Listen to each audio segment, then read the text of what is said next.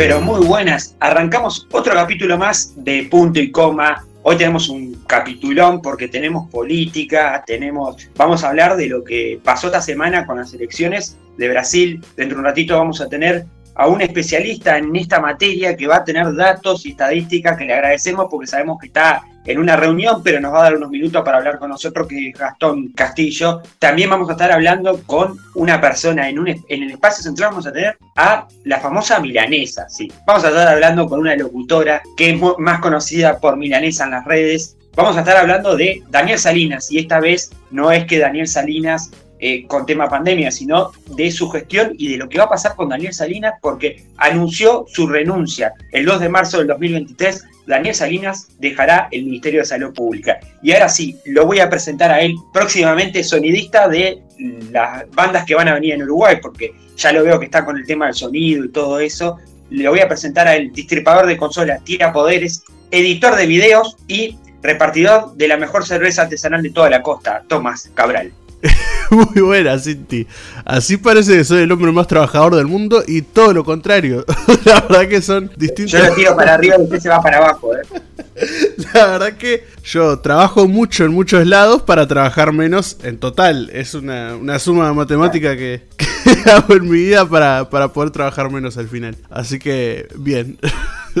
Claro, y no, le tiré, le digo, capaz que la próxima vez que venga Slash y Axel, capaz que hace de sonidista. Uh, mirá que es un quilombo hacerle de sonidista a ellos, pero la verdad que está, está, bastante difícil. Pero físicamente se mantiene Slash, porque ahí tira una pirueta en el aire no, y todo. Slash está muchísimo mejor que Axel. La verdad, pobre Axel Rose. Igual se recuperó, estuvo peor, la verdad que eh, resurgió un poco. Ha estado silla de ruedas, pobre Axel, la verdad que mejoró bastante. Ahora por lo menos... No, y además se, arreglaron, ¿no? Porque estaban peleados en un momento. Estaban peleados también, sí, sí, sí, hubo muchas cosas y está bueno, ahora volvieron y la verdad que Slash está acarreando, o sea, está, está se, pone la banda a los hombros, pues he visto los videos cómo sigue tocando y cómo mueve el público, es un genio Slash. Exactamente, y bueno, y una banda que sigue rompiendo, así que, que bueno, que fue mucha gente y fue un éxito en Uruguay, otra vez en Uruguay, hacía como 10 años que no venían y esta vez vinieron y la rompieron también.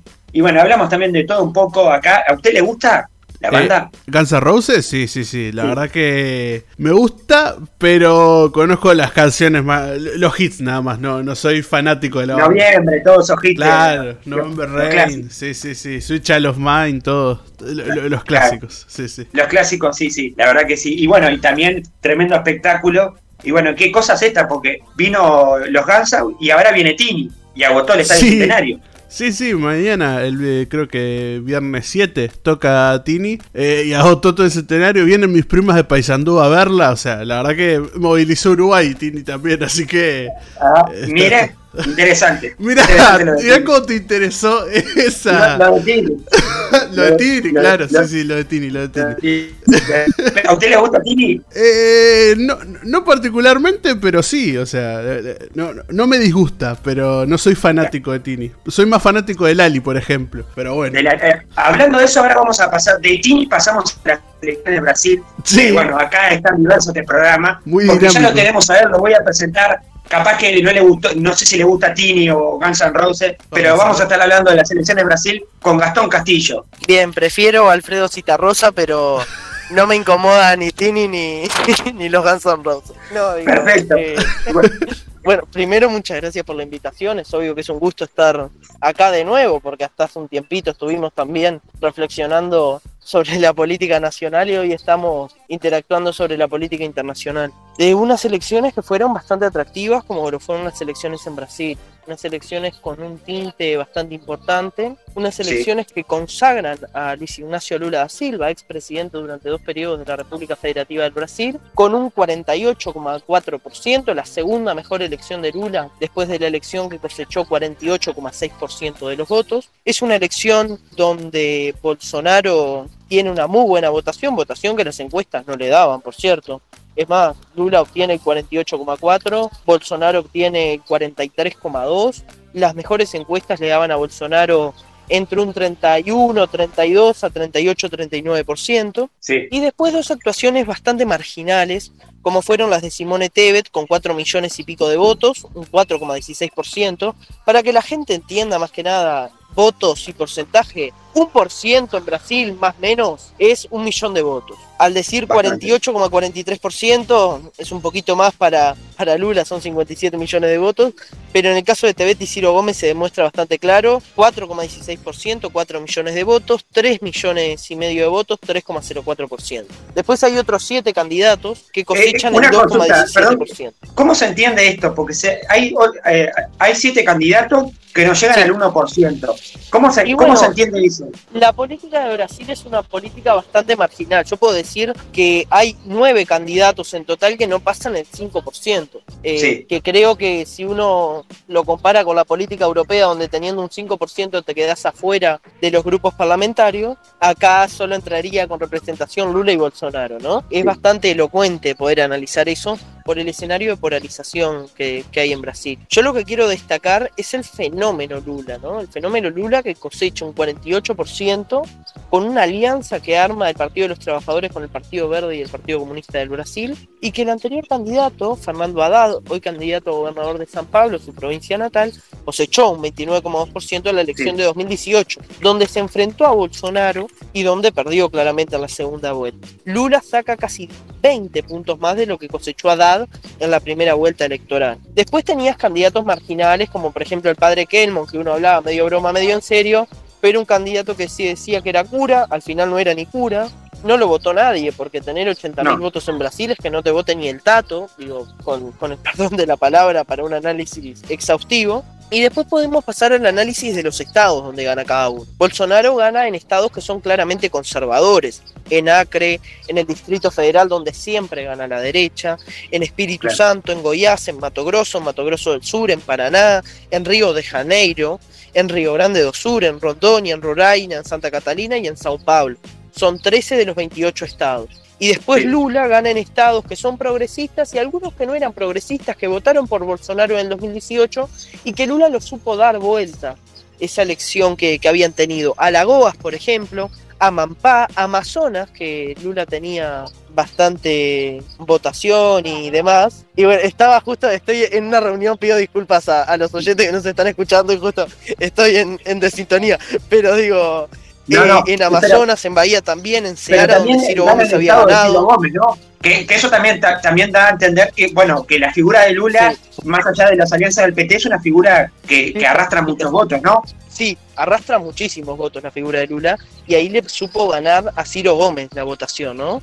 Pues el estado Sí. natal de Ciro Gómez, no nos olvidemos de Ciro Gómez empezó su carrera política en Ceará eh, y obtiene una muy marginal votación de un 7% cuando en la anterior había tenido un 20, un 22. En el exterior eh, también gana en Maranao, en Minas Gerais, en Paraíba, en Para, en Pernambuco, en Piauí donde gana con el 74%, en Río Grande do Norte, en Sergipe y en Tocantins, donde tiene 15 de los 28 estados. Y después lo que nos queda es un país dividido en dos mitades. La mitad norte y noreste, que tiene una gran mayoría de Lula da Silva, y una sur y sudeste, donde tiene gran mayoría Bolsonaro. Yo lo que quiero destacar son tres estados en particular. Bahía, donde gana por bastante Lula, el 69 al 31, un estado del nordeste de Brasil con mucha pobreza, con mucha marginación social, donde Lula gana por mucho. 69 a 31, en San Pablo, donde todas las encuestas vaticinaban un triunfo rotundo de Lula y donde gana Bolsonaro por 7 puntos, 47 a 40. Y en Río de Janeiro, o algunos portugueses le dijeran Río de Janeiro, eh, Bolsonaro tiene el 51% contra el 40% de, Claro. de Lula. Después, Una consulta, sí, eh, sí, porque dale. las encuestas, las encuestas daban que, por ejemplo, Simón Tebet y Giro Gómez iban a tener más alcance, más proyección de votos. ¿Vos crees Sí. que eh, ese alcance que ellos se daban las encuestas, mucho se volcó para a, a último momento para, para Lula o para Bolsonaro? ¿Crees que bueno. mucha gente decidió cambiar el voto a, a última instancia? No sé si tanto para Lula, pero sí para Bolsonaro en gran parte, porque viste que a Bolsonaro las mayores encuestas le daban entre un 31 y 32 Sí. y termina con un Creció. 43%. Y Tebet, que tiene una actuación muy marginal con un 4%, y Ciro Gómez, que tiene una actuación con un 3%, tiene una actuación bastante marginal, que también se demuestra en las otras elecciones. En gobernadores, donde la polarización es muy grande, digo, explicarle a la gente cuando explicamos diputados, senadores y gobernadores. Está la coalición del PT, está la coalición de Jair Bolsonaro con el Partido Liberal a la cabeza y está el Centrao, que es el Centrao, una unión de tres o cuatro partidos de centro, de centro derecha, como por ejemplo pueden ser republicanos, puede ser el PP y Unión Brasil, que forman unos 240 y pico de diputados juntos que les alcanza para poder promover impeachment, que es el juicio político contra el expresidente, y que también les alcanza para poder trancar diversas leyes que Lula quería promover, como por ejemplo la reforma tributaria. Entonces yo creo que eso también nos deja grandes deberes políticos de analizar por qué esta gente tiene bastante votación, ¿no? En el Senado, aparte, por primera vez en 25 años, pierde la mayoría el Partido Demócrata de Brasil, el Movimiento Demócrata Brasilero, el MBD un MBD que tenía una gran potenciación política, era el que cortaba el bacalao en la política brasilera, el MDB, conjunto con el Partido Socialdemócrata. Eran los dos que cortaban el bacalao antes de que llegara Lula, el PT, Brizola y el Partido Laborista y demás. Y después hay otro partido histórico que la verdad está bastante vilipendiado, que es el PTB. ¿Quién es el representante del PTB? El padre Kelmon. Así que bueno, está. Eh, Famoso padre Kelmon que que en su momento en el debate que hubo un globo le pegó muy fuerte a Lula. Bueno, los debates jugaron mucho, sí, yo en eso estoy de acuerdo. Pero me causó mucha gracia las intervenciones del padre Kelmon en el último debate, ¿no? Un padre Kelmon en una situación muy marginal y con un papel de Simón Tebet que ahora la van a colocar en los debates presidenciales bastante activo, ¿no? Bastante interesante. Así que bueno, yo mi balance va por ahí, si tienen alguna pregunta y si no... ya tenemos varias, varias preguntas para hacerte, Gastón, ya que estás empapado. Eh, ¿Cómo ves? Eh, porque los resultados llevaron a que los dos candidatos dieran discursos muy, muy serenamente, pero sorprendió que, que Bolsonaro tuviera un discurso capaz que no tan encontrado a lo que se esperaba de él, que fuera más al choque, dio un discurso como con la cara, y se veía en la cara, como aceptando un poco la derrota y diciendo que va a salir a explicar por qué hay cosas que afectan que tienen que ver con la economía a, nivel mundial. Eh, ¿Vos ves a un Bolsonaro eh, un poco más centrado en un discurso de, bueno, de salir a explicar cosas que se hicieron, cosas que afectaron, y no tanto como se veía en los debates donde se le pegaba muy fuerte a la corrupción o, a las acusaciones de Lula. Sí, es muy importante, digo, los discursos están extremadamente polarizados, perdón, y va a ser bastante elocuente ver la segunda vuelta cómo, cómo es que va a terminar todo esto, ¿no? Yo creo que Lula va a jugar un papel fundamental de traer el, centro y la centro derecha que representa a Tebet y, y Ciro Gómez en parte también, ¿no? Que los votos del padre Kelmore no van a ir para Lula, pero bueno, se verá qué pasará. Y respecto a, esto que se está diciendo, que matemáticamente Lula tiene chances de ganar, ¿vos lo ves muy así o puede, eh, puede cambiar un poco la votación? Porque se dice que con la suma de, de TV ya Lula ganaría, o con la suma de, de Giro ya Lula ganaría. ¿Cómo ves eso? ¿Cómo analizás eso? Porque matemáticamente se dice que ya estaría, ¿no? Bueno, Gastón Castillo se nos acaba, se nos lo acabamos de perder. Eh, Tomás, ¿estás por ahí? A mí también me perdí, la verdad. Eh, sí, no, se acaba de cortar la conexión. Seguimos hablando de esto. Eh, no sé qué, me gustaría tener, ¿qué, ¿qué te pareció las elecciones, las repercusiones? Sí. Eh, vos veías que estaba muy centrado que iba a estar entre estas dos personas. Y no, obviamente, la verdad que era Lula y Bolsonaro. Los otros candidatos eh, siempre vimos que estaba todo centrado en, una, en un versus entre Lula y Bolsonaro. Que igual, eh, yo no, no, soy especialista político, pero me sorprende la gran votación que tuvo Bolsonaro. Eh, fue, fue sorpresiva, la verdad. Hasta en un momento estaba primero, encabezaba a todos superando a Lula y la verdad que había mucho miedo, pero después Lula volvió a, a recuperar el, primer puesto, pero vota. Eh, no, llegó, no, llegó lo esperado que necesitaba. y bueno, Gastón seguramente se nos debe haber quedado sin batería porque él andaba por en, otro uh. lugar. Eh, así que lamentablemente va a quedar hasta acá la intervención de Gastón, que obviamente que la van a poder escuchar. Eh, agradecemos a Gastón Castillo por la intervención. Igual y si en algún momento podemos recuperar, capaz que lo recuperamos unos minutos, pero por ahora no, no tenemos respuesta de él. Pero sí, las elecciones de Brasil marcaron que, bueno, eh, como decíamos, está todo centrado en dos candidatos, el 90% se lo llevaron dos candidatos, de 11 candidatos prácticamente, y diversos candidatos.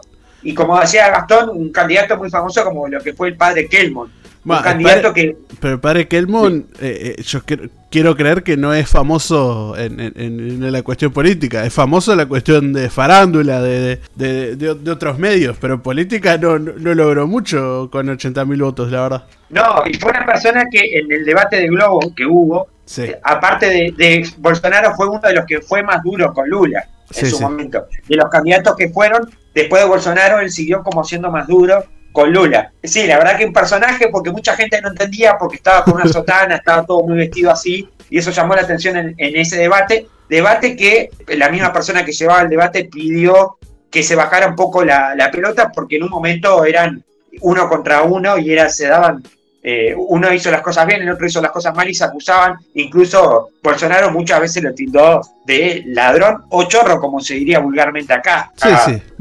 Es lo que pasa siempre con la derecha hacia la izquierda.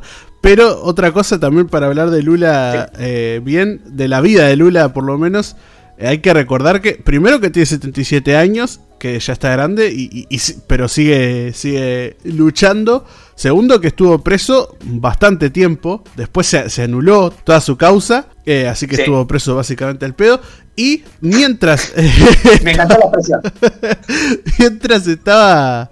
Creo que era mientras estaba en la cárcel. Falleció la esposa de él y, un nieto también. O sea, la verdad que sufrió un montón Lula eh, para llegar hasta acá y sigue estando firme. E, es, es muy aplaudible lo que está haciendo Lula, la verdad. Hay que, y creo que... es el candidato del PT, porque el PT eh, sin Lula fue otra cosa.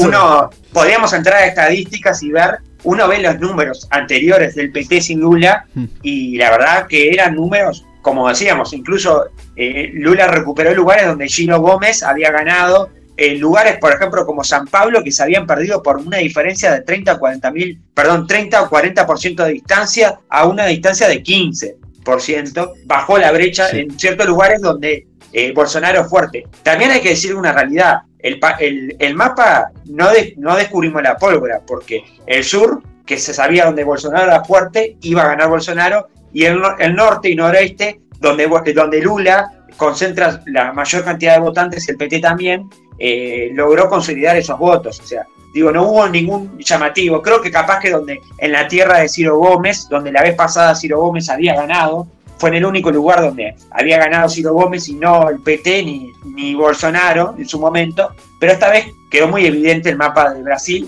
Y ahora el 30 se tiene que definir la presidencia y 10 estados más que quedaron en veremos también eh, se tiene que los gobernadores de los estados y veremos qué, qué va a pasar así que seguiremos cubriendo eso sí sí una última cosa también que si gana Lula que es, lo más probable supongo yo eh, de, mi punto de vista no eh, y matemáticamente también un poco pero si gana Lula no va a tener fácil el gobierno. Porque con, el la, con, con, el Senado de Bolsonaro, con los votos que obtuvo, la verdad que va a ser, va, a ser bastante difícil. Y además de que hubo bastantes hechos de violencia de, de bolsonaristas hacia, hacia votantes de Lula, está muy caldeado Brasil, así que hay que, hay que seguir cubriéndolo, obviamente. No, y además aparte, como decías, agregar que muchos de los que van a entrar al Senado fueron personas que en su momento estuvieron en los ministerios de Bolsonaro y fueron personas que atacaron duramente a, causas como la de la De Lula. Entonces hay que ver qué rol juega ese parlamento y cómo se posiciona. Va, a estar difícil. Yo creo que Lula va a ganar las elecciones porque eh, ya tener el apoyo de, de, Tebet, de Simone y de Ciro Gómez permite que, bueno, que Lula se posicione matemáticamente como un favorito a ganar, más allá de que supongo que hay otras alianzas como la de Temer, que pasó, como lo, del padre Kelmon, que va a apoyar a, Bolsonaro, que no marcan mucho en la, en la, aguja porque no tienen muchos votos, pero que pueden incidir un poco. Y veremos qué pasará este 30 de octubre, se define todo y va a haber nuevo presidente en Brasil. Y también esto hace un crack a nivel eh, América, porque hay una tendencia últimamente en América que los partidos de izquierda o socialdemócrata están tomando el poder de forma democrática nuevamente, cosa que hasta hace un rato atrás era un panorama de partidos de derecha o centro derecha, ¿no? Igual está confundida Latinoamérica porque va y viene. Hace unos años era una tendencia de derecha, ahora está empezando a ser una tendencia de izquierda, pero no sé, es muy raro cómo está Latinoamérica, pues va y viene para todos lados, nunca se decide, pero bueno. Y además el año que viene quedan las elecciones en, Argentina y veremos qué pasará. Esas, esas son las más. nadie sabe nada de las elecciones de Argentina. O sea, es, es, una sorpresa total lo que va a pasar el año que viene. Así que, eh, bueno, eso, eso sí hay que cubrirlo todos los días porque todos los días va a haber una sorpresa nueva. No se saben los candidatos, no se sabe nada todavía. Así que, eh, muy interesante. Exactamente, exactamente. Y ahora pasamos a otro tema. Tenemos que hablar de Julio Daniel Salinas Greco, médico neurólogo y político. Hablamos del ministro de Salud Pública, que planteó hace unos días a nivel de prensa, que ya lo había hablado con el, eh, en, una charla que tuvo en el Palacio Legislativo con el líder del sector que pertenece a él, que es Guido Manini Ríos, y después luego habló con el presidente de la República, Luis Lacalle Pou, donde manifestó que por razones personales y familiares eh, se sentía desgastado y que ya pasaron tres años, pero que para él habían pasado como nueve años. Un ministerio que obviamente que, tuvo la particularidad y el protagonismo por el tema de la pandemia. Una persona que eh, no era conocida en el espectro político y que logra tener una aprobación por la gestión de la pandemia, ¿no? Exactamente, sí, sí, y además también eh, hemos cubierto acá algunas polémicas o, bueno, cosas que pasaron en la, en la pandemia, como lo de eh, Salinas en Solís, era... Exactamente, exactamente, la polémica, polémica porque acá no, se nos escapa nada punto y coma, y, ¿verdad, no? No, no, es que acá lo, cubrimos antes que todos, obviamente, en punto y coma siempre estamos ahí, a la vanguardia. Él asume el primero de marzo del 2020 y el 13 de marzo eh, llega la pandemia a Uruguay. O sea que estuvo prácticamente 12 días eh, normal, digamos, y después empieza todo el boom de la pandemia y la nueva normalidad, que de a poco se va yendo, por suerte, y que confirma él que, bueno, el 2, de, el 2 de marzo del 2023 dejará su cargo. Y acá, a ver, acá pasa una cosa que es, bueno, como hablábamos de los eh, Salinas en Solís, tenemos que hablar de acá que, de acá que en, este momento pasaron cosas que pusieron como el cuestionamiento, si se quiere, a, que él deje su cargo. Digo, esto podemos especular, porque hubieron dos cosas que pasaron. Una de las que pasó fue su postulación a la Organización Panamericana de la Salud. Presidencia Uruguay postuló a, Daniel Salinas por la larga trayectoria en el, en el área médica y la experiencia en directivas de empresas de alta complejidad y la dedicación eh, que tuvo en el ministerio con la pandemia. Recordemos que esta elección fue el 28 de septiembre, donde en la primera vuelta Daniel Salinas recibió solo cuatro votos y en la segunda vuelta Daniel Salinas no recibió ningún voto. La persona que fue electa fue el doctor Jarbas Barbosa da Silva, el brasilero obviamente. Barbosa da Silva era ex subdirector de la organización desde el 2018 ganó con 21 votos a 16 del panameño Camilo Ayainé. Eh, esto también da como entender que una de las patas, nosotros estamos especulando, él obviamente que no, no dio a entender esto, pero una de las patas que pudo haber llevado a que Salinas, porque obviamente que si Salinas ganaba este cargo, que era a nivel internacional, tenía que dejar el Ministerio de Salud Pública, obviamente, y la diferencia fue en cantidad, Vemos que en la primera vuelta lo votan cuatro personas y después no recibe ningún voto y el que gana gana por una diferencia de 21 votos. También eso creo que, eh, creo que es una de las cosas que también se puede entender que en este último tiempo ha llevado a complicar.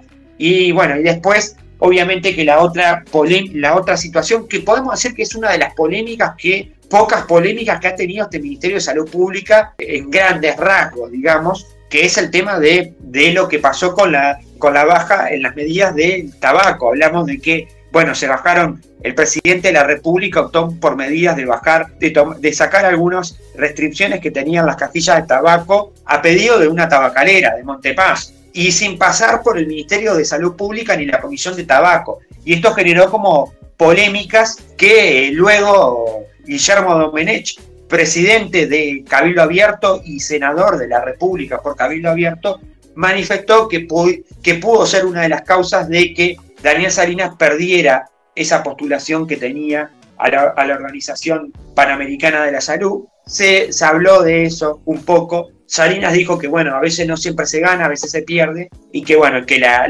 la, intención estuvo. No sé que, si fue tan así, pero se habló de eso, de, esa línea. Se, podemos decir que estas dos cosas llegaron en un momento donde eh, pudieron tomar esta decisión de Salina, no lo sabemos porque, pero sí fueron cosas que pasaron previo a que Salina tomara esta decisión. También eso afectó, afectó, capaz que afectó un poco la, la salida de Salinas y también el desgaste que entendemos que tuvo en, la pandemia Daniel Salinas.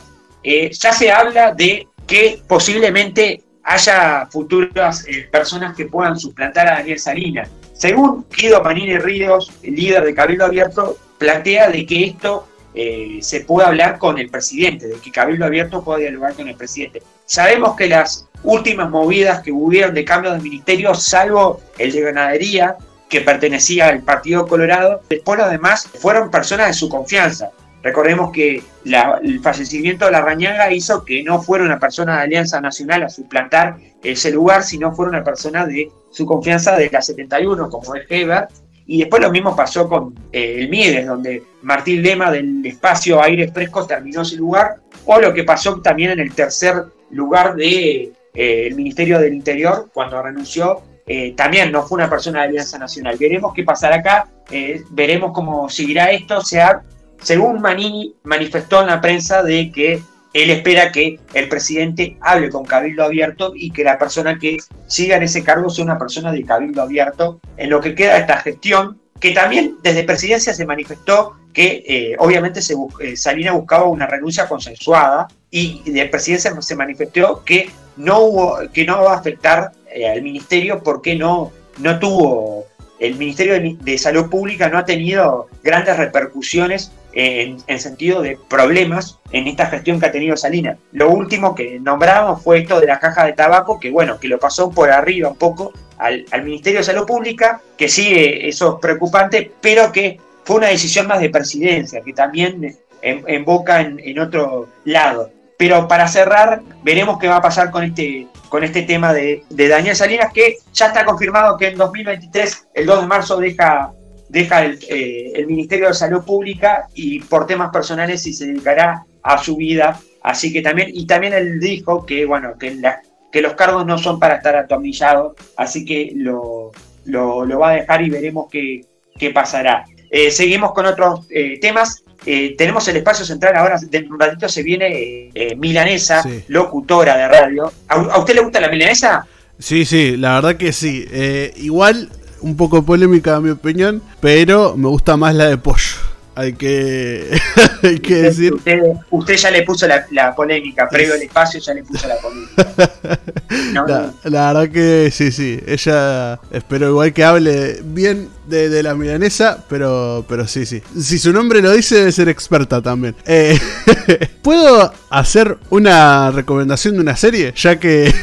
Otra, ya, ya estamos eh, yo le iba a decir que de, la película de Argentina, pero bueno, ya me tiró la serie. Ah, Argentina 1985 también. La verdad que no la vi, pero tuve unas ganas de verla. Y además está mm, de precandidata para representar a Argentina en los Oscars. Así que se, ve muy buena esa película. Eh, eh, a mí hay una cosa que últimamente me están diciendo que todo lo que hace Darín está bien. No sé si están así, pero bueno. Sí, sí, la verdad que sí, eh, porque otra, hay otra que no me acuerdo que era una, una coproducción chilena, creo, eh, también estaba muy buena. Darín es un actorazo y Peter Lanzari también. Eh, que es la película ahora de Argentina 1985. Peter Lanzari es un actorazo, una película que recomiendo mucho, es 4x4, eh, donde Daddy Brieva es el, enemigo de la película, el, villano, pero no se le ve la cara en toda la película. Y la película transcurre toda adentro de una 4x4. Parece un poco raro, pero es hermosa la película, la verdad que es muy, muy buena. Eh, es muy tensa. digo un poco la sinopsis ya que estoy. el, él es un, eh, Peter Lanzani es un ladrón que se mete en una 4x4 a robar y la 4x4 estaba toda modificada para atrapar al primer ladrón que la quiera robar y le, convierte la vida en un infierno. Pero ahora hablando de la recomendación que quería hacer, es una recomendación que en realidad ya está muy eh, esparcida por todo internet porque se volvió furor y además es de Netflix, así que todo el mundo está enloquecido con la serie, que es la serie de Dahmer, el, el caníbal. Está, muy buena, dicen, ¿no? Sí, yo la vi toda ya, así que la puedo recomendar con, convicción. La serie de caníbal de Milwaukee, que está escrita por, por Ryan Murphy, que Ryan Murphy es el, el, director y el creador de American Horror Story, donde Evan Peters, que es el actor que acá hace de Jeffrey Dahmer, en American Horror Story es también muy, muy recurrente, así que se puede decir que es el, actor fetiche de Ryan Murphy, es Evan Peters. Porque acá, como Jeffrey Dahmer está excelente. Lo que sí hay que decir que por suerte, la serie no romantiza a Jeffrey Dahmer. Jeffrey Dahmer es claramente el villano de la serie y eso es lo que más estoy agradecido de, la serie. Y le da mucha voz, mucha voz a las víctimas, porque hay que decir que a Jeffrey Dahmer le dejaban pasar todo. La policía lo dejaba ser un asesino, básicamente. La policía nunca eh, le hacía caso a, la gente que denunciaba. Se han escapado tres víctimas y la tercera fue literalmente la vencida. La, tercera, la policía entró a la casa y después encontraron las, las evidencias y ahí lo agarraron. Y así empieza la serie. La serie empieza con, con el último caso de Jeffrey Dahmer, el, que lo agarran, para decirte, bueno, este infierno tiene un final, pero después en los próximos capítulos te muestran cómo empezó a ser un asesino, cómo hizo todo lo que hizo y su, infancia también, que no fue tan grave, la verdad. No, la infancia que tuvo Jeffrey Dahmer no, da para convertirse en un asesino, eh, estaba todo dentro de su cabeza. Pero sí, la serie remarca mucho eso, la homofobia, el racismo, todo lo que tenía la policía. La policía es el villano más grande. Eh, el segundo Jeffrey Dahmer, obviamente. Jeffrey Dahmer no es una víctima igual. Jeffrey Dahmer es claramente el villano. Y, y todo el mundo lo odia. Pero está, es muy cruda muy. da miedo incluso. O sea, Jeffrey Dahmer no, parece una persona, parece literalmente un monstruo y da miedo estar cerca de él. Y un capítulo que remarco, eh, y, así cierro, es el, capítulo que se llama Silenciado, que es una de las víctimas de. Porque eh, también en, la serie le dan mucho espacio a las víctimas, como dije, e incluso cuentan su historia antes de, encontrarse con, con, Jeffrey. Y en Silenciado eh, era una víctima que era hipoacúsica y más en los 80 va, los 90 en realidad, early 90, no había mucha gente que, que, supiera lengua de señas y le costaba mucho comunicarse con la gente, tenía que tener una libretita para llevarla a todos lados y escribir, era muy complicado, él, quería hacer un, un, modelo, es más, lo estaba logrando, incluso... Es una de las pocas relaciones que tuvo Jeffrey Dahmer con su víctima, porque llegó a salir dos veces antes de bueno, eh, hacer lo que hacía Jeffrey Dahmer. Eran cosas, no solo matar gente, sino, bueno, eh, tener relaciones con los cadáveres, sacarles las partes de adentro, comérselas. Un loco de mierda. Así que recomiendo mucho Dahmer porque estaba muy eh, bueno. Pero deja algo para, que la gente vea la serie. porque ya me la contó más o menos. No, no, no, no, no. Mirá que está bueno saber la historia real de Jeffrey Dahmer para jugar la serie porque te, te, la ambientan muy bien. O sea, el ambiente da miedo. hablan mucho del olor de los cadáveres y lo sentís. O sea, es, es, Está muy bien ambientada. Yo supongo que es por la experiencia de Ryan Murphy en, en American Horror ¿Para qué plataforma es esta? Netflix, Netflix. Así que supongo que la mayoría del mundo la puede ver porque Netflix es la plataforma más, más normal eh, hoy en día. Exacto, sí, sí. No, tremendo porque siempre Thomas nos recomienda una serie, siempre nos trae un avance de alguna serie. Y bueno, eh, yo tengo que ir a ver la película esta. Me han hablado muy bien de la película. La verdad que está muy buena. La quiero ver yo también, la de Argentina. Y, Peter Lanzani que se ha, se ha alargado al mundo del cine. Que uno lo tenía como una imagen más eh, novelas eh, o series juveniles y terminó teniendo papeles más serios, ¿no? Todos lo teníamos por Casi Ángeles, todos pensábamos que era un actorcito que, que tampoco... Un gallo para Esculapio está muy buena. Claro, uh, un gallo para Esculapio también, una muy buena serie. Está eh, muy buena. Paso Chivo está en, eh, la primera temporada completa está en Cablevisión Flow.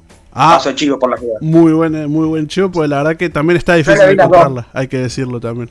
Yo la, la vi las dos eh, en plena pandemia y la verdad, la primera vez que vi a Peter Lanzani en otra en otra edición que no fuera casi Ángeles. y la verdad que me gustó mucho. No, no, ha estado en muchos proyectos últimamente serios y, actúa muy bien. La verdad que un genio Peter Lanzani. Sí, sí, la verdad que sí. Y bueno, y después Ricardo Darín a mí me gusta mucho. Y bueno, y el, el, el actorazo que es Ricardo Darín lo que ha logrado y sigue logrando a nivel mundial, porque no solo Argentina.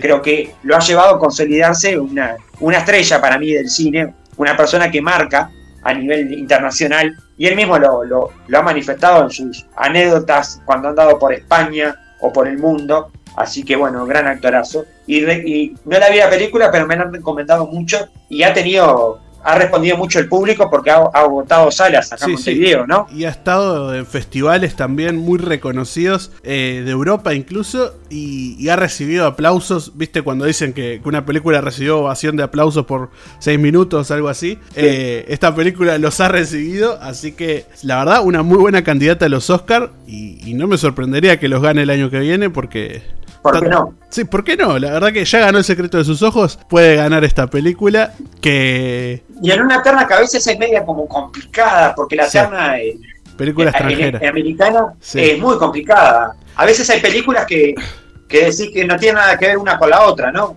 Y sí, porque juntan todo lo extranjero en un solo lugar, porque solo les importa Estados Unidos.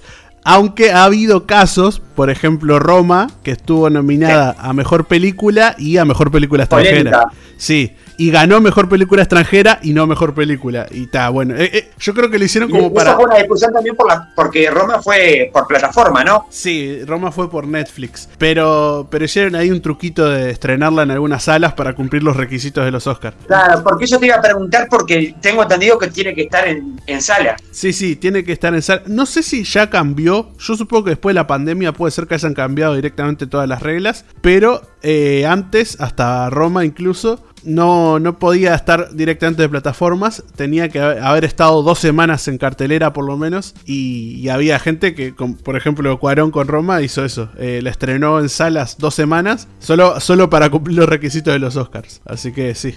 Sí, y también eh, eh, mandar un saludo a Alicia Cano Menoni, que bueno, Bosco logró estar 18 semanas en, cartelera acá en Uruguay, el documental que ella hizo, que tremendo documental que también estuvo por Europa, porque bueno, fue grabado mitad en Uruguay, en Salto, y mitad en el Bosco, en Italia. Así que también manda saludo que el cine uruguayo también se va abriendo, que a veces uno lo tenía como cerrado a ciertos eh, géneros, pero se va abriendo también a lo documental, a la acción, a, la, a, lo policial, a lo de terror, porque hemos tenido Ah, varios estrenos de, terror. Hay películas de terror. uruguayas muy buenas. No me acuerdo del nombre de una que vi hace poco que está muy muy buena en serio. Y otra argentina de zombies. la verdad que no sé qué pasa con el de terror indie eh, o, de Río Platense que está, está muy a la vista. Eh, sí, ojalá que vos... Sí, sí. Yo no sé si Bosco se puede presentar a los Oscars, ¿eh? De verdad que puede, puede ser una buena opción. Eh, Eso habría que preguntarle a Alicia. Sé que se ha presentado en algunos, en, algunos festivales. Sí, pero eh, por eso mismo. No sé cómo entraría, cómo entraría en el tema del, de, los premios. No sé cómo es el proceso, pero yo creo que aplica. Aplicar aplica. No sé cómo, cómo haríamos para para hacer la campaña. Hay que hablarle a ella y empezar. sí, estuvo muchos festivales en Europa exponiéndose y acá duró bastante para hacer un documental. aparte que hay que decir que uno eh, como que tiene ciertas expectativas y a mí me sorprendió todo el rodaje y más en un document en una película documental porque en el documental las películas hacen hincapié en retratos que pasan en la vida real en, eh, digo, en el documental hacen hincapié en lo que pasa en la vida real y hay que hacer tomas eh, que son reales sea, que no son actuadas, que muchas veces son reales y que bueno, que tienen que llevar un determinado proceso y la verdad que muy bueno. Y aparte también eh, creo que es meritorio para ella porque es un documental de sus orígenes y involucra a personas que lamentablemente ya no están, como sus abuelos, en especial su abuelo, y bueno, toda esa tradición que hay de los descendientes uruguayos que muchas veces son italianos, españoles, y todo eso. Una película que se habla mucho en italiano y en español y que de un instante al otro te pasa de salto un departamento al litoral del Uruguay a una,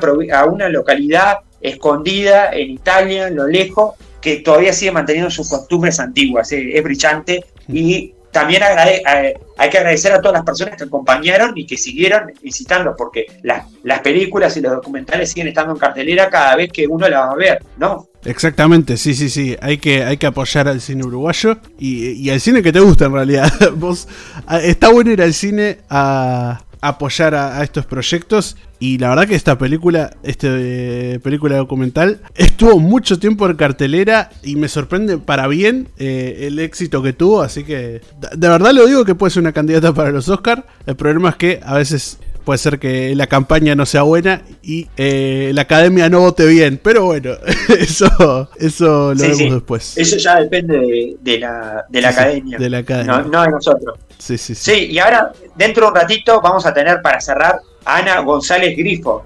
locutora del interior que trabaja en Montevideo, en medios como Universal, más conocida como es La Milanesa. La vamos a tener dentro de un rato acá en, en el espacio central de Punto y Coma. Vamos a estar hablando. Ya Tomás tiró. Ya, ¿Te gusta la milanesa de pollo más que la de carne? Y es que sí, la verdad que sí. No, no- no voy a mentir, no voy a mentir que me gusta más. Depende también eh, la, la- la ternura de la carne eh, de vaca. Claro. Es que es muy difícil que quede muy muy tierna. Si está muy muy tierna, obviamente es superior a la de pollo. Pero la de pollo siempre. El estándar es bueno, ¿entendés?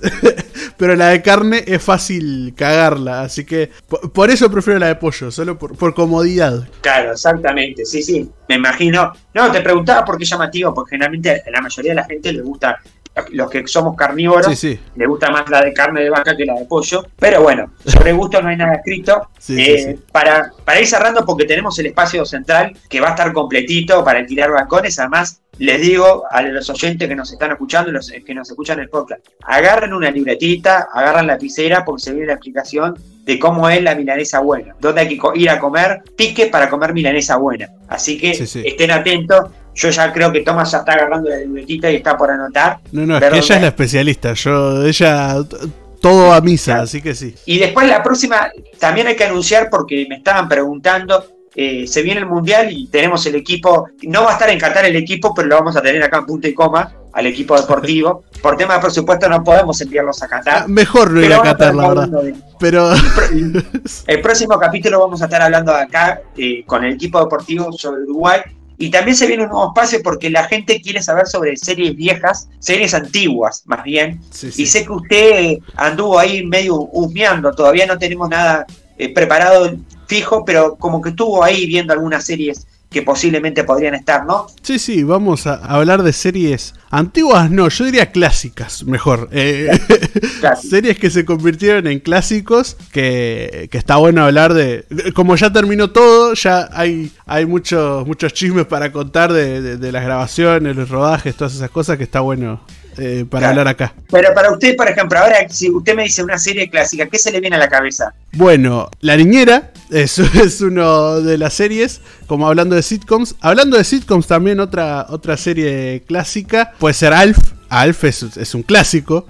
que Exacto. después. eh, Que hicieron una película y todo. de Alf, sí, sí, Alf, en realidad la película termina la serie, supuestamente es como el- Claro. el, final real de la serie, pero... Porque tuvo, dos tuvo, creo que dos temporadas, ¿no? Sí, sí, y después hubo problema con los actores. Es eh, verdad, tuvo bastantes problemas eh, Alf, así que también podemos tratar esa, esa serie. Sí. Y además hay que decir que dos datos curiosos que hay de Alf. Uno, que para grabar las escenas que estaban de cuerpo entero, Sí. se ponía se, se ponía una persona dentro del una, una persona de grabar talla la- baja. La verdad, adentro de ese traje, eh, mucho calor debe haber. Eh, Claro, pero para las escenas que no eran de cuerpo entero, era Sí. una marioneta. Exactamente, sí, sí, sí. Y por eso tampoco hablaba cuando. Cuando caminaba, solamente caminaba Alf. Era, era, eran solo esas tomas de, de Alf caminando. Pero la mayoría de, de escenas que hablaba era atrás de. De- en, el, comedor, cuando estaba atrás de la barra. Esas son las Sí. escenas más clásicas de Alf. Y además también fue una serie que tuvo muchos problemas entre los, los protagonistas. Hubo muchos problemas. Sí, sí, sí. Nunca se llegó a tener una buena conexión. Que eso, hizo que la serie terminara. Sí, lamentablemente sí, eso, la, la relación entre los actores fue, fue mala y bueno, eh, también hubo, hubo problemas en el futuro con, con el padre, que no me acuerdo el nombre ahora, antes me sabía toda la intro, pero ahora no, no me acuerdo el nombre, terminó muy mal, eh, con problemas de drogas, o sea, la verdad que eh, Sí. esa parte es, es media oscura, pero dejaron una buena serie, así que eso está, está, está bien. Bueno, para cerrar, porque no nos queda más tiempo y porque se viene Es la Milanesa en un espacio totalmente descontracturado, Sí. donde vamos a hablar de Milanesa y también vamos a hablar de lo que ella hace, porque ella es locutora, porque es joven, porque es del interior y porque le gusta la Milanesa, la vamos a tener en cinco minutos. Pero ahora sí, nos tenemos que cerrar, despedir cuando lleguemos a los 60 vamos a ver si en cualquier momento hacemos algún sorteo o algo, ¿no? ¿Un sorteo? ¿Te parece? Bueno, está bien. Sí, sí, sí, sí. Podemos hacer algún sorteo de algo. No lo tenía en mente, pero... alguna, empresa quiere colaborar con nosotros. Podemos, sí, sí, sí. No sabemos bien de qué, pero, pero me, gustó el Visita la planta emisora de Punta Coma. sí, sí, sí. Tiene piscina en la planta de Coma. Puede ser, puede ser. Sí, Los estudios de planta emisora. Pero bueno, eh, para cerrar. Ojalá, pero bueno, sí. y también eh, me dicen por privado que la próxima vez recomienda alguna de, de otra plataforma porque. ¿Qué, qué otra plataforma? Recomendó tres plataformas y bueno. Sí. Bueno, esta vez tiré la más popular. Después después vuelvo a hacer ese popular de Amazon Prime puede recomendar después capaz alguna en el próximo capítulo, ¿no? De Amazon Prime recomendé el capítulo anterior, pero el próximo capítulo puedo recomendar más de Amazon Prime y tengo bastantes, así que sí, sí, sí, puedo hacerlo, puedo hacerlo. Así que sí, siempre sin spoilear pedimos por favor cautela con eso porque si no... bueno, pero hay spoilers que llaman la atención para ver la serie también, ¿eh? hay que decirlo. así que...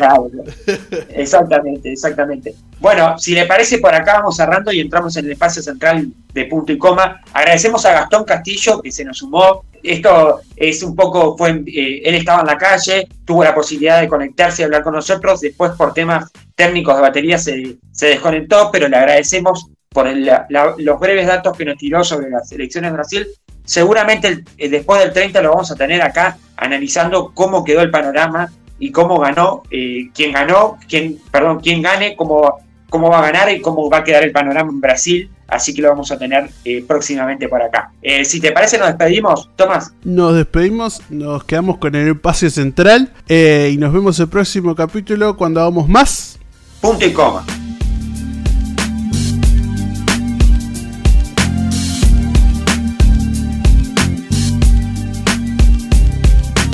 Podés seguirnos en nuestras redes, punto y coma uy, en Twitter y en Instagram.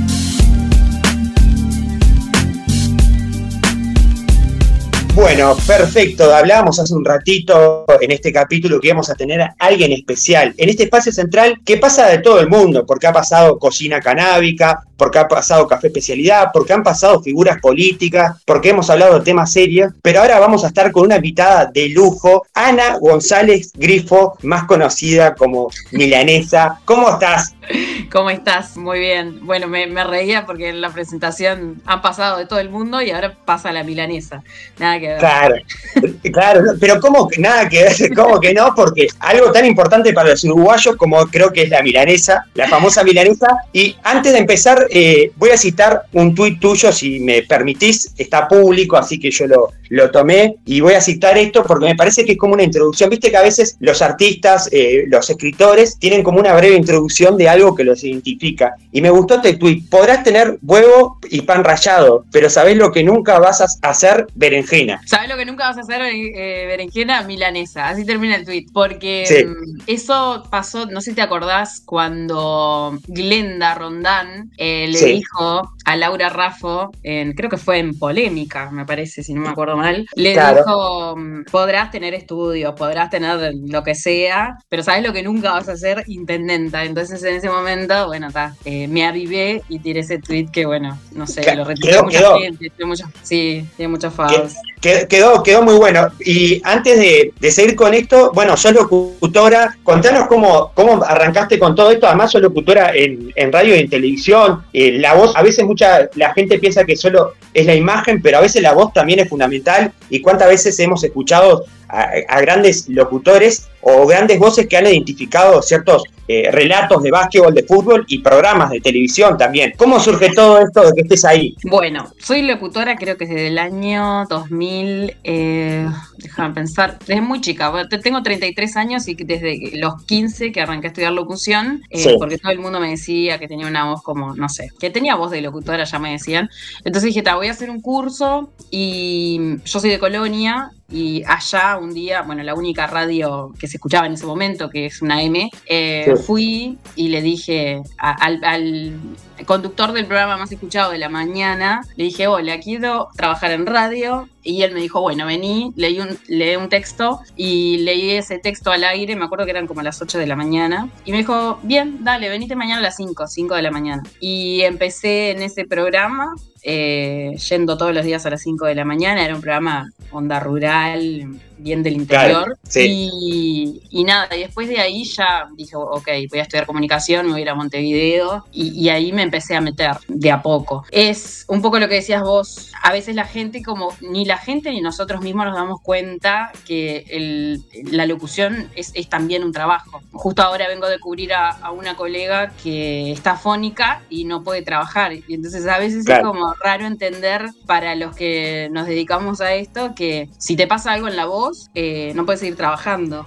y, obviamente si trabajas no, si no trabajas no cobras, eh, porque la mayoría de los que trabajamos en radio, digo, cobramos por el trabajo que hacemos, no por no hay, digamos, sueldos como en otros trabajos normales, eh, se cobra por lo que se hace. Entonces, a veces es como difícil entender que, bueno, que la voz es un trabajo. a veces también me pasa que me piden, ah, no me grabas esto, y no me grabas lo otro. y está, está buenísimo y uno lo hace a veces por, por proyectos nuevos, por cosas nuevas que... Me imagino, que audios de WhatsApp pila habrás grabado, ¿no? Eh, sí, audio de WhatsApp un montón, después me piden contestadores. Eh, a veces me copo y hago, pero también cuando son empresas o algo, alguien que tiene empresa, bueno, está. Eh, o sea, un favor es un favor, pero después eh, hay que tener claro que para nosotros esto es, es un trabajo. Es el laburo, sí, sí, obvio. Claro. Pero por, yo te decía en WhatsApp, eh, supongo que, viste que a uno siempre le pasa que cuando tiene ciertas características, viste que los amigos, bueno, no sé, para un cumpleaños o alguna broma, viste que siempre te piden esas cosas. Lo decía por ahí, más o ah, menos. Un montón, un montón. Y bromas, mira, me acuerdo particularmente, eh, no sé, cuando yo tenía como 24, eh, con un grupo de amigos, em, teníamos saldo, porque una de las empresas de telefonía para llamadas gratis al, mismo, a la misma compañía. Entonces arrancamos, era de noche, y dijimos, bueno, vamos a llamar a números aleatorios, eh, haciendo como si esto era un programa. Yo llamaba y le decía, hola, buenas noches, ¿cómo estás? No sé. Ese, y, y hacía, simulaba estar en un programa y yo les decía a la persona que me atendía, eh, te estoy llamando de radio, no sé, radio Pepito, eh, del programa tal, eh, y, la, la, gente a veces es muy mentirosa porque me decía, sí, sí, lo conozco, yo lo escucho.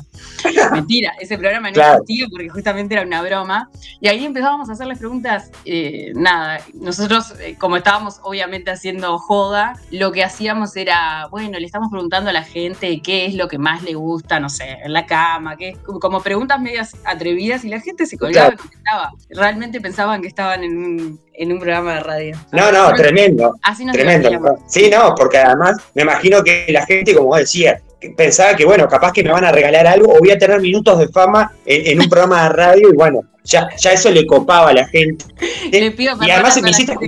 Eh, exactamente, está haciendo públicamente, pero se me vino a toda la cabeza un formato de un programa de madrugada, porque muchas veces los programas de madrugada tienen esos, esos enganches o la participación de gente y a veces aparecen como preguntas o comentarios medios random. Pero hablando, un poco, hablando un poco de la locución, quiero que me cuentes, no sé, alguna experiencia o algo que te haya tocado vivir en la locución algo que decís, pa, ni en pensado, no era algo pensado que me podía llegar a pasar con la locución. Sabemos que estás en los partidos básquetbol, que también una cosa es en, el en un partido donde el, clima es más caliente, también es más rápido, no es lo mismo capaz que en un programa de televisión o en alguna cosa grabada. No sé, algo que te haya pasado que decís, pa, que siempre te acuerdes o que decís, pa, nunca pensé que me iba a pasar esto. Bueno, la verdad que grabar publicidades, textos y todo eso, yo, yo, sabía que era lo que iba a hacer, o sea, que me iba a dedicar a eso. Pero sí, puntualmente los partidos de básquetbol es algo que yo nunca ni siquiera pensé, o sea, no lo imaginé porque no lo pensé como algo que yo podía llegar a hacer. Principalmente porque las locuciones, obviamente, de, mm, comerciales deportivas siempre fueron hechas por hombres. Eh, básicamente no había mujeres. Yo no estoy segura de lo que te voy a decir, pero creo que la primera fue Yanibela Curvelo que es una colega, creo que fue la, primera mujer, no, la verdad que no estoy segura, no sé si hay otra, que hace locución comercial deportiva, y después llegué yo. Las dos estamos en básquet, Yanivela también hace fútbol, y sí, la verdad que esa parte nunca me la planteé. Sí, cuando estaba en la UTU, que yo hice la UTU de comunicación social, además de la facultad. Sí. Eh, cuando estaba en la UTU, sí, en diversas pruebas, como que había textos de todo tipo, o sea, no solo publicidades, sino también había textos de fútbol y a mí me quedó grabado uno ese que lo repito siempre, que, que siempre que me dicen, eh, bueno, vení, hace, la, tu gracia, siempre hago el mismo, porque en, en, las reuniones de amigos siempre es, bueno, dale, hace tu gracia, haz lo tuyo. Y era es el único acercamiento que tuve, digamos, con el deporte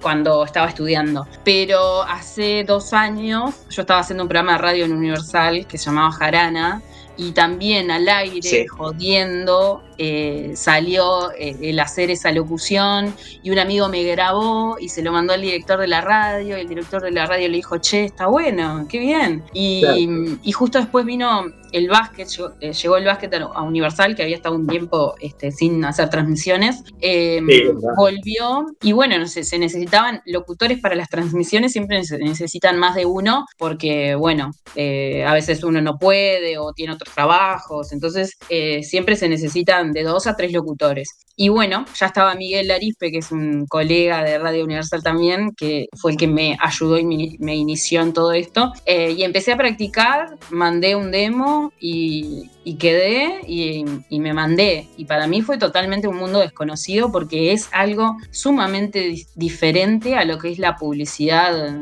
institucional o cualquier tipo de publicidad que puedas hacer eh, la locución en ese sentido. Es muy diferente, es otra velocidad, otra gracia, es todo diferente. Eso sí es algo que jamás me imaginé que iba a ser. Y hoy por hoy es una vez más de, lo que, o sea, es lo que más me ocupa tiempo en, el área de la locución, digamos. No, además algo que estabas diciendo que por algo también lo pregunté, es que claro, la, locución en el fútbol, en el básquetbol es algo tan tradicional que muy pocas veces ahora se está viendo la participación de mujeres, porque siempre se escuchaban a hombres y aparte, eh, en el básquetbol, que es un deporte que se caracteriza primero por eh, ser un deporte que es, muy rápido, puede pasar de, un, de un, segundo a un minuto, un minuto ya es mucho para el básquetbol comparado al fútbol, y además también porque vos estás en, el camp, en la cancha, no, en, el, en el fútbol vos tenés eh, capaz que un poco a veces distancias en cabinas, otras distancias que te permiten, pero generalmente a veces te toca estar en cancha y como un minuto a veces para el básquetbol es mucho y para capaz que para uno que, que no está acostumbrado un minuto no es nada. Entonces también eso de, de jugar con los tiempos y a veces también sabemos que lamentablemente se tienen que pisar porque, bueno, a veces pasan jugadas o cosas en el momento y es difícil también como llevar ese ritmo, ¿no? Sí, sí, totalmente. El, fútbol es más lento. A mí me gusta muchísimo más el básquet porque tiene como esa agilidad. Em, pero sí, tenés que acostumbrarte a, a, la velocidad. A veces me pasa que estoy hablando, leyendo y veo que el jugador va a ser, va a convertir y yo digo, ay, por favor, que me dé el tiempo para terminar el texto, porque no quiero. No es lo peor que te puede pasar, pero uno no quiere pisarse, uno no quiere que lo corten, que no terminar de leer el texto, porque en definitiva el texto es un cliente que paga para que lo menciones. Entonces tiene que salir bien, o sea, en ese momento nosotros nos ponemos la camiseta del cliente y es, bueno, lo, lo, lo tengo que hacer bien, completo, con sentimiento, con todo, y a la vez estar pendiente de lo que está pasando en el partido, para eh, manejarte vos en tus tiempos también. Me ha pasado muchísimas veces que veo que el tiempo que voy a tener es corto y tengo un texto largo y ahí sobre la marcha uno como que eh, agarra el texto y como lo recorta rapidísimo para decir, yo qué sé, por ejemplo, si tenés el teléfono y la dirección, bueno, vas a elegir una de las dos porque no te, no, te va a dar el tiempo, te van a cortar. Entonces es como que haces una edición del texto en el momento, dependiendo del tiempo que tengas. Y además de la velocidad, también eh, hay como toda una química con el equipo en el sentido de, del tono que tengas, qué sé yo, si el relator está relatando eh, una jugada que, que, no sé, que él la lleva muy arriba, muy arriba, eh, vos no podés después pegarte y decir, ah, qué lindo los caramelos. No, o sea, tenés que, tenés que estar arriba, o sea, no puedes estar eh, ajeno al partido porque también el tono que vos uses tiene que estar, eh, digamos, como en armonía con, el del relator. Sí, obvio, y además también, como vos decís, la gente está como expectante en el partido y claro, y aparte la voz, eh, más en la radio, transmite esa emoción, bueno, la garra del partido, las emociones, lo que está pasando y la gente obviamente que está enganchado a eso y capaz que si venís con otra sintonía como que tirás todo, todo abajo a eso. pero me hiciste acordar una linda anécdota que me pasó a mí una vez estando en radio, eh, hablando de, locutores, eh, hace años, me pasó en Radio Carve, en la Copa América, eh, cuando Uruguay salió campeón, me acuerdo de eso, que tuve la posibilidad de ir a la radio y escuchar al locutor. Eh, obviamente por un tema de presupuesto, los locutores estaban acá y los que estaban allá era cuando relataba Moari y Toto da Silveira para Radio Carve, le voy a contar a todos los oyentes. Y claro, el Toto tenía, tenía la particularidad que era una persona que se explayaba mucho en las opiniones del partido. Entonces, eh, al locutor eh, le permitía, bueno, hacer un breve descanso, tener. Y en una, claro, obviamente que como todo ser humano, tenía que ir al baño. Y da casualidad, dice, está, dice, voy al baño porque el Toto va a hablar del partido, más se ganó y, y obviamente que cuando gana el comentarista va a estar redondeando. Resulta que él fue al baño y el Toto no habló como habló siempre y quedó un breve impasse y vino con los pantalones a medio a, levantar porque no podía. Eh, cosas que pasan, en la, cosas que a veces pasan y me quedo esa anécdota de, y ahí me di cuenta del gran trabajo que a veces hacen y que a veces, claro, te tenés que estar aguantando de ir al baño porque no, no, no podés dejar el lugar y cosas que pasan, anécdotas que quedan. Pero hablando un poco de eso también, ¿cómo ves la radio hoy en día? ¿Cómo, porque la radio es un medio que ha evolucionado y que ha, seguido pese a, a, los podcasts, pese a YouTube, pese a todo lo, todo lo que es la tecnología, la radio sigue estando vigente y en Uruguay. ¿Cómo ves esa evolución, digo, de que vos arrancaste en la radio hasta ahora y además también algo que eh, muchos sabemos es un gran paso porque una cosa son las radios del interior y otra cosa es venir a Montevideo y trabajar en una radio en Montevideo. ¿Cómo, ¿Cómo, ves todo eso? Eh, mira, yo justo entré, tuve la suerte de entrar en una de las radios eh, históricas del país, que es Universal, eh, una de las AM más conocidas, obviamente también por, por la figura de Kessman, que es muy fuerte en el fútbol. Siempre que, digo dónde trabajo, les digo, ah, bueno, Universal, y, me, y le me dicen, ah, la de Kessman, sí, la de Kessman. Si bien Kessman no es el dueño de la radio, es una figura muy fuerte y la radio está identificada con él. Y bueno, tuve la suerte de entrar en una radio que, es muy importante. Yo creo que la radio tiene diferentes eh, públicos que los que había antes y que va a seguir siendo así. O sea, va a ir cambiando, siempre va a haber un público para la radio. Y digo esto porque a veces, eh, bueno, con los diarios decían lo mismo. Bueno, como ahora están los portales, van a morir los diarios. Como ahora están, no sé, tal cosa, la radio va a morir. Y, o sea, sinceramente no creo que sea así, que siempre hay un público para todo. Ejemplo, los, las transmisiones de fútbol y de básquetbol. O sea, no me imagino que no exista la radio, por ejemplo. Eh, los podés ver, sí, pero hay muchos, muchas situaciones en las que nos podés ver el partido y los terminás escuchando. Y también hay como una cultura muy fuerte de que mucha gente tiene arraigada que me encanta esa costumbre, que es, bueno, estás mirando un partido, pero a la vez lo estás escuchando en la radio porque te gusta el relator o porque te acostumbraste o porque, eh, no sé, por lo que fuera, pero estás, eh, si bien lo estás mirando y tendrías la chance de escuchar al relator de la tele, no, escuchabas a veces al de la radio. Y... Eh, sí, exacto. Y además también pasa eso de que, por ejemplo, pasa muchas veces que la gente está trabajando y la radio es como que acompaña. O por ejemplo, el ómnibus, que a veces hay un partido y el del ómnibus está escuchando, pero vos también estás escuchando a la vez y a la vez hay muchas personas que lo están escuchando, ¿no? Totalmente. Es una compañía y el hecho del vivo y de la interacción con la gente, eh, a la gente le encanta eh, escucharse o que, o que hablen de, ellos. Entonces, Em, yo me acuerdo en el programa que teníamos, siempre decíamos, che, hay que leer a la gente porque, y, las veces que, nos poníamos a leer los mensajes de la gente, siempre notábamos que como que había más gente, y esto lo veíamos, bueno, en, las transmisiones de YouTube que hacíamos y demás, ese ida y vuelta que tiene la radio y que es en el momento, a la gente le encanta porque se siente como acompañado en lo que esté haciendo. Em, no sé, por ejemplo, los taxistas pasan ocho horas eh, arriba de un taxi o más. Y bueno, eh, además de escuchar, creo que está mucho más bueno cuando eh, vos podés interactuar, cuando podés mandar un mensaje de repente, sea de audio o sea escrito, siempre parando, obviamente, no se escribe mientras se maneja. Em, buen mensaje, buen mensaje. está, está bueno sentirse escuchado, eso creo que es lo que hace especial y, bueno, y además esa magia que tiene la radio de que nunca sabés eh, quién está del otro lado, o sea, lo, lo que comunica es la voz. Obviamente que eso cambió un montón, sobre todo con los streams. Ahora las radios se preocupan por la imagen. Antes, ¿no? Exactamente. Eso te iba a preguntar, porque, por ejemplo, Universal es una radio que también le ha cambiado la vuelta a la imagen, y como muchas radios, Y, hoy en día las radios, antes capaz que uno cuando era más chico, digo, no soy tan viejo, pero cuando era un niño las radios no se preocupaban por la imagen, no era como la televisión que se preocupaban por tener las figuras, ponerlas en, cartelera o ubicar propaganda. Y hoy en día las radios tienen eso, incluso hasta los logos en la figura. ¿Cómo, cómo ves eso? ¿Cómo notas eh, eso? ¿Qué te parece? A mí puntualmente me encanta porque yo soy nacida en la era centennial y todo lo que sea modificación digital, lo que sea para, o sea, todo lo que sea para evolucionar o cambiar, a mí me encanta. Sí, obviamente he notado que hay gente que nació en otra época, que es más grande que yo, y a veces está como un poco, mmm, ¿por qué? Si estoy haciendo radio, ¿por qué me tengo que preocupar si estoy peinado, o por si estoy comiendo bizcochos al aire, o por si tal cosa? Hay gente que es eh, como que no le gusta tanto ese cambio.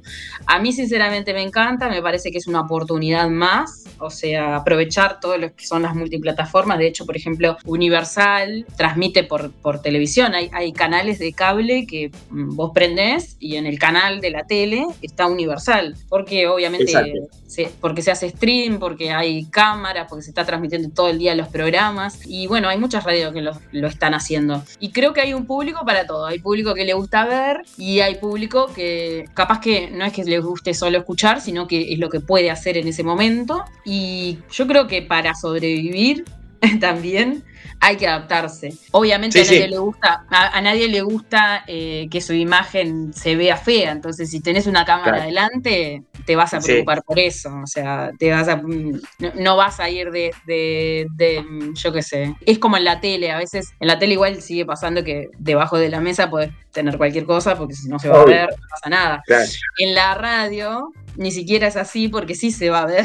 Entonces, este, pero me parece que tiene un agregado mm, especial. Eh, por ejemplo, a la gente le gusta mucho cuando se van a la tanda y queda la cámara ahí, ver lo que hace la gente. Porque claro, es como un misterio, es algo desconocido, no sabes lo que hacen. Y vos decís, bueno, ¿qué hacen mientras en la pausa? Y eh, en la pausa pasan un montón de cosas. Nosotros siempre jodemos que el programa de la pausa es otro programa, que tendría que salir al, al aire, porque en general comentás todo lo que pasó, pero bueno, no hay filtros, entonces como que pasa de todo. No, no, sí, además está bueno eso que comentás porque claro, la gente, digo, también pasa en la televisión, la gente siempre está pendiente de, bueno, ¿qué pasa cuando el programa sale del aire y se apagan las luces o se apagan los micrófonos? ¿Qué realmente pasa? Y eso está, está bueno que lo que comentás. Y también algo que comentás es, claro, hoy en día se puede ver por stream, que antes la radio no se veía por stream y uno, eh, la gente iba a veces vestida de jogging, de chancleta, o de diferentes maneras que no se veían, o, capaz que no tan arreglado, eh, o más barrudo, o de alguna forma que, que no, que, no incidía, obviamente, porque lo único que era era, era la voz. Y también eh, algo que eh, alguna vez te pasó que te hayas equivocado en alguna locución con algún chivo en, en tema de transmisión. Sí, millones de veces. Y, ahí como se la remás, salís adelante, que ahí tipo seguís, no, directamente, ¿verdad? Lo peor que podés hacer cuando te equivocás es parar. Es lo peor que podés hacer. Es verdad que a veces entre los nervios, porque a mí me pasa, yo hace mm, dos años que estoy haciendo locución deportiva, pero todavía sigo teniendo nervios. Obviamente que estoy mucho más suelta que al principio, me doy más libertades, pero sigo teniendo equivocaciones y yo qué sé. Por ejemplo, ahora, mira, puntualmente lo que me pasa es que hace poquito me puse brackets y nunca imaginé, o sea, ahora me tengo que adaptar a los brackets porque es otra manera de... En este momento estoy enfrentando una dificultad eh, que es... No sabía eso de los brackets. Es difícil porque te, te, tenés que forzar a como abrir más la boca, como tratar de... Claro, porque si no se nota. Y bueno, es eh, así como esa puedes tener miles de dificultades que te pasan. Eh, pero nada, cuando te equivocas, es seguir. Obviamente me pasó muchísimas veces, como decir mal la palabra. Pero nada, en realidad tus compañeros como que te salvan también. Eh, capaz que lo mejor que puede pasar para mí cuando hay un error del locutor, porque el error del locutor se nota mucho. El error de un relator se perdona, porque es como que El, mismo relator tiene la, la, libertad de decir, eh, ay, perdón, pero el locutor no queda bien que vos pidas perdón, porque es como que en ese momento solo sos un locutor, vos no, no, no hablas con tanta libertad eh, de otras cosas. O sea, vos tenés que decir decir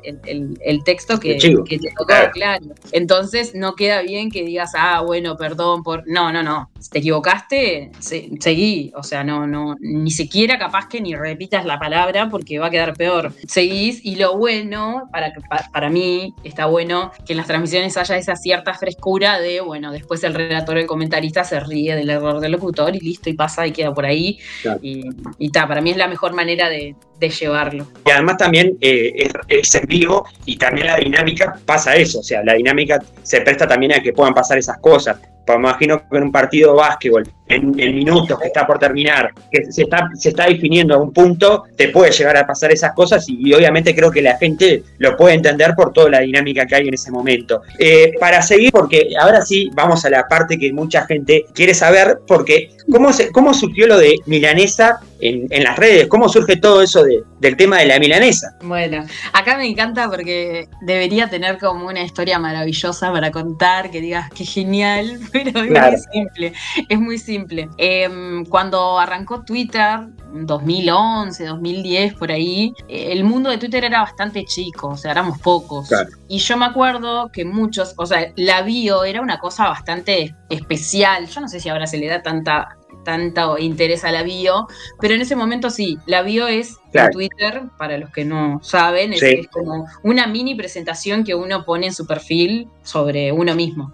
Entonces yo me acuerdo que veía todo el tiempo, eh, entraba a las vías de la persona y decían, mi filosofía de vida es eh, la felicidad, de ser, no sé, bueno, un montón de cosas como emocionales o, viste, como que iban por ese lado. Y yo dije... Y a mí me encantan las milanesas, eso es una realidad y es la única comida que yo podría comer todos los días de mi vida sin aburrirme. Entonces se me ocurrió poner mi filosofía de vida es la milanesa. Perfecto. Puse esa frase, a todo el mundo le encantó. Em, en un momento, un restaurante bastante conocido me contacta y me dice... ¿Un Claro, es, y eso fue en esa época, 2002. No, divino, divino, porque para escribir eso, y, mira que hay gente hoy que se esmera para tener un canje, pero para escribir eso y que te contacten, no, divino. Entonces. Bueno, me contactaron y me escribieron, bueno, una persona con esta filosofía de vida se merece una milanesa gratis. Entonces, ta, yo hice toda la perorata en Twitter, me mandaron la milanesa, todo estuvo buenísimo. Y ahí yo dije, ok, esto está bueno. Y mm, nada, lo puse en todas mis redes, todas mis redes son iguales, es guion bajo la milanesa. Em, y a partir de ahí como que formé una identidad sin quererlo, o sea, en el momento no lo pensé, pero ahora mm, hay más gente que me conoce por milanesa o que la que me conoce por, por Ana, digamos.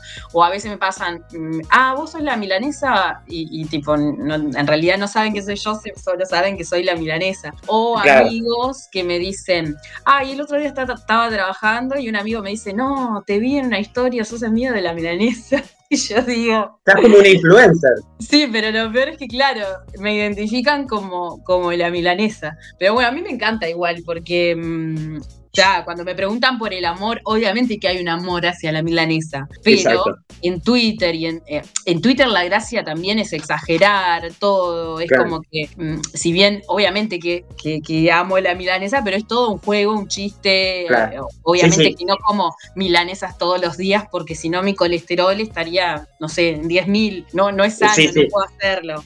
Sí tuve una época, ojo, que metía mucha milanesa, pero, pero ta, no soy una milanesa andante, chicos. Perdón, no quiero romper el mito de. me, encanta, me encanta la, aclaración, pero hablando de milanesa, porque es el tema, tenés que decirnos cuál es la milanesa perfecta. O sea, me imagino que la, la milanesa perfecta va frita, ¿verdad? Para arrancar, supongo. Sí, Sí, sí, sí. Infelizmente, para todos los que tenemos colesterol, la milanesa es frita. Hay mucha gente que dice, ah, bueno, eh, pero yo la hago eh, al horno y le pongo un poquito de aceite. Sí, pero el poquito de aceite, ¿cuánto es? Primero que nada. Porque yo he hecho milanesas al horno y le pongo mucho aceite y básicamente eso es como que queda, como frita. O sea, y después gente que, lo hace al, horno, al horno, pero con poco aceite, no, esa gente está mal porque realmente queda, queda fea la milanesa. La milanesa sí, frita. Frita. ¿Y con qué se acompaña? Porque hay gente que dice que se acompaña con puré, otra gente que va al pan. Eh, con papas fritas. Mira, para mí eh, los acompañamientos son todos válidos. Lo que sí yo he notado es como que hay días y momentos para determinadas guarniciones.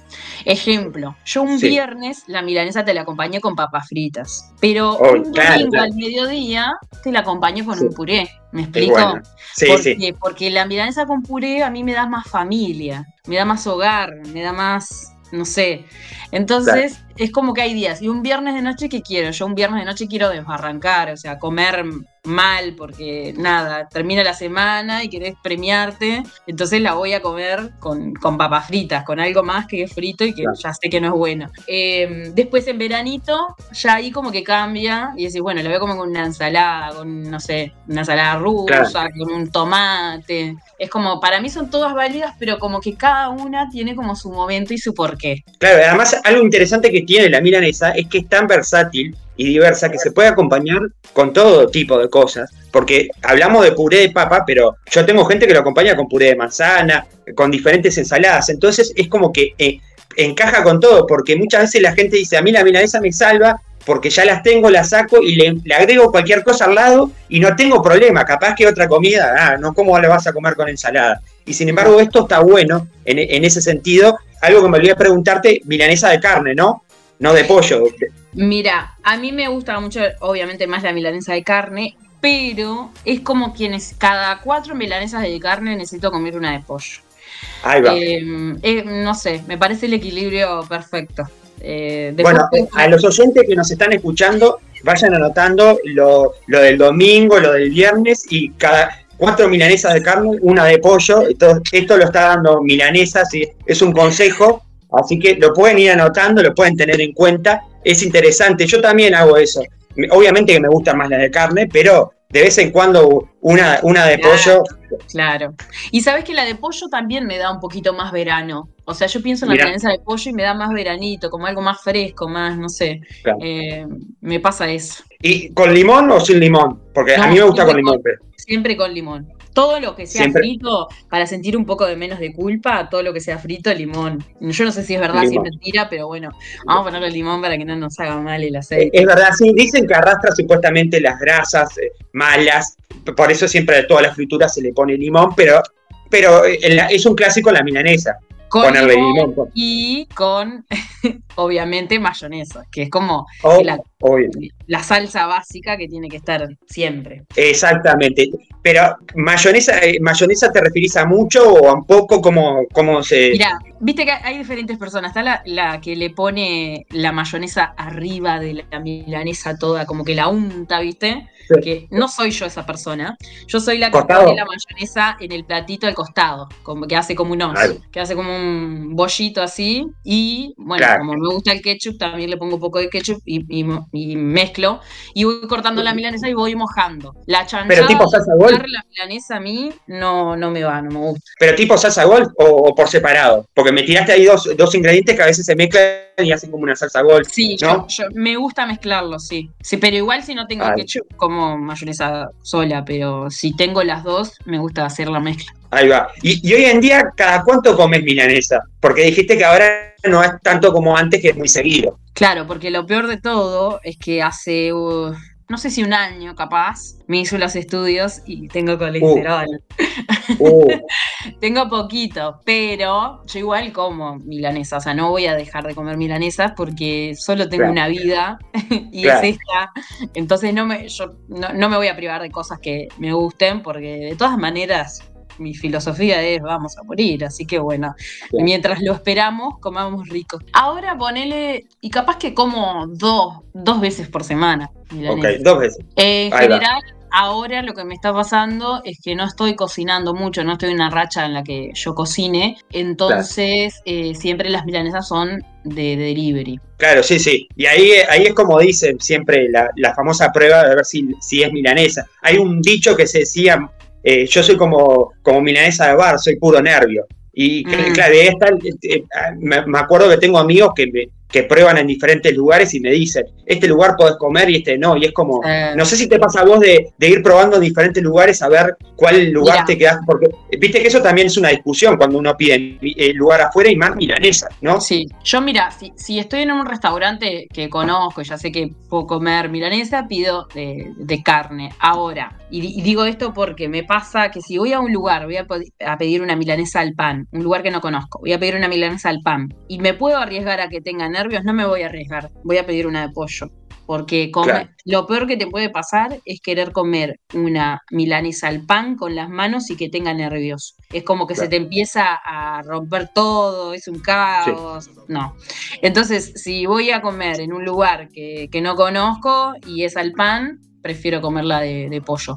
Ahora sí, soy de probar lugares y tengo mis favoritos. Ya a esta altura es como que estoy bastante clásica en los lugares que pido. O sea, ya los descubrí qué lugares me gustan. Ya los tenés, Sí, sí, pido siempre los mismos lugares. Y hablando de eso, antes de cerrar este tema, eh, la milanesa, viste que hay milanesa rellena. No sé qué, qué, qué podés decir ahí. Hay milanesa que es rellena, a mí me encanta, no sé qué, qué te parece o, vos siempre la tradicional? ¿Vos con rellena cuál a qué te referís? ¿La de jamón, con rellena de jamón y queso? No, rellena de carne, eh, eh, morrón y aceitunas. A veces hay, eh, hay lugares que pedís y tenés así. No sé, no sé si has probado. hay lugares que es así. No tengo, no tengo las de jamón y queso, que para mí no tienen comparación con las de carne, obviamente. No compiten. Pero, pero está pero te decía porque hay lugares que tenés la, carne y aparte le meten esas cosas y queda como más grande y más, más, más potentona. No sé si has probado, por eso te preguntaba. La verdad que no. O sea, como no, como relleno, la verdad que no probé. Sí, las milanesas que soy de pedir son las que obviamente tienen cosas arriba. No soy de pedir napolitana porque me parece, ah, o sea, es muy rica la napolitana, pero hoy en día hay como muchas cosas más para ponerle arriba que el, el, que el jamón, que la salsa. Eh, si bien me gusta, hay cosas mucho más ricas que me gustan. Entonces, ¿por qué me quedaría en la napolitana? Yo generalmente soy muy de la cebolla caramelizada, entonces si, si una la ah, tiene, sí soy arriesgada con eso. Eh, ah, salí de, salí de la zona de confort porque me dijiste cebolla caramelizada en una milanesa y me quedé impactado. Sí, sí, sí. Porque a mí me gusta mucho la mezcla de lo agridulce. Pero tal vez es un gusto personal. Em, ¿Con cheddar también? Con cheddar me encanta, pero también pasa que el cheddar eh, le suma como que, como que queda más gordita. Entonces depende del momento si vos querés comer algo tan gordito o no. Claro, claro, sí, sí. Y para cerrar, eh, el postre con banana con dulce de leche, por lo que vi ahí. no, a ver, a mí me gusta la banana con dulce de leche, pero si tengo que elegir un postre, y yo elijo siempre helado. Y si, hay, eh, si es de menta granizada, mejor. Helado de menta granizada, me encanta. Pero a veces la gente dice que es pata de diente. ¿Qué tenés con eso? Con la gente esa que habla que es pasta de diente. No hablo con esa gente, la verdad, no, no, tienen argumentos y lamento que no puedan sentir lo que nosotros sentimos. Exactamente. Y para cerrar, algo que me quedó, participar de un espacio que se ha vuelto muy famoso, eh, hablando de espacios, de locución y espacios, hay espacios en Twitter. Y hay un espacio que ha generado muchas repercusiones por su intercambio, por su, forma de ser, que es el espacio de, como está la letra chica, está la letra grande, ¿no? Has participado en, espacios de Twitter. Y bueno, y a veces están buenos los espacios de Twitter, pero me encanta porque a veces salen cosas que, como charlas de amigos, ahí, cómo surge la posibilidad de participar y cómo te animás, porque a veces uno dice, bueno, en Twitter que hay mucha gente, aparte que a veces se, se graban esos espacios, o a veces hay gente que, que saca como recorte de esos espacios, y uno a veces dice, bueno, ¿cómo, ¿Cómo hago para contar tantas cosas o cosas que a veces capaz que las contás en, un bar o con amigos, ¿no? Cuando salieron los espacios, yo creo que toda la gente que hacemos comunicación o hacemos radio, nos gusta hablar y que nos escuchen o intercambiar, como que enseguida encendimos la, no sé, prendimos la lamparita y dijimos, che, no sé, acá hay algo. Y a mí me pasó puntualmente que cuando em, empezaron, obviamente abrí uno por mi cuenta, después se sumó un amigo, dijimos, está, acá hay que hacer algo, ya hicimos un grupo para organizar a ver qué íbamos a hacer, o sea, pensarlo realmente, y eso fue al día uno en el que abrieron los espacios.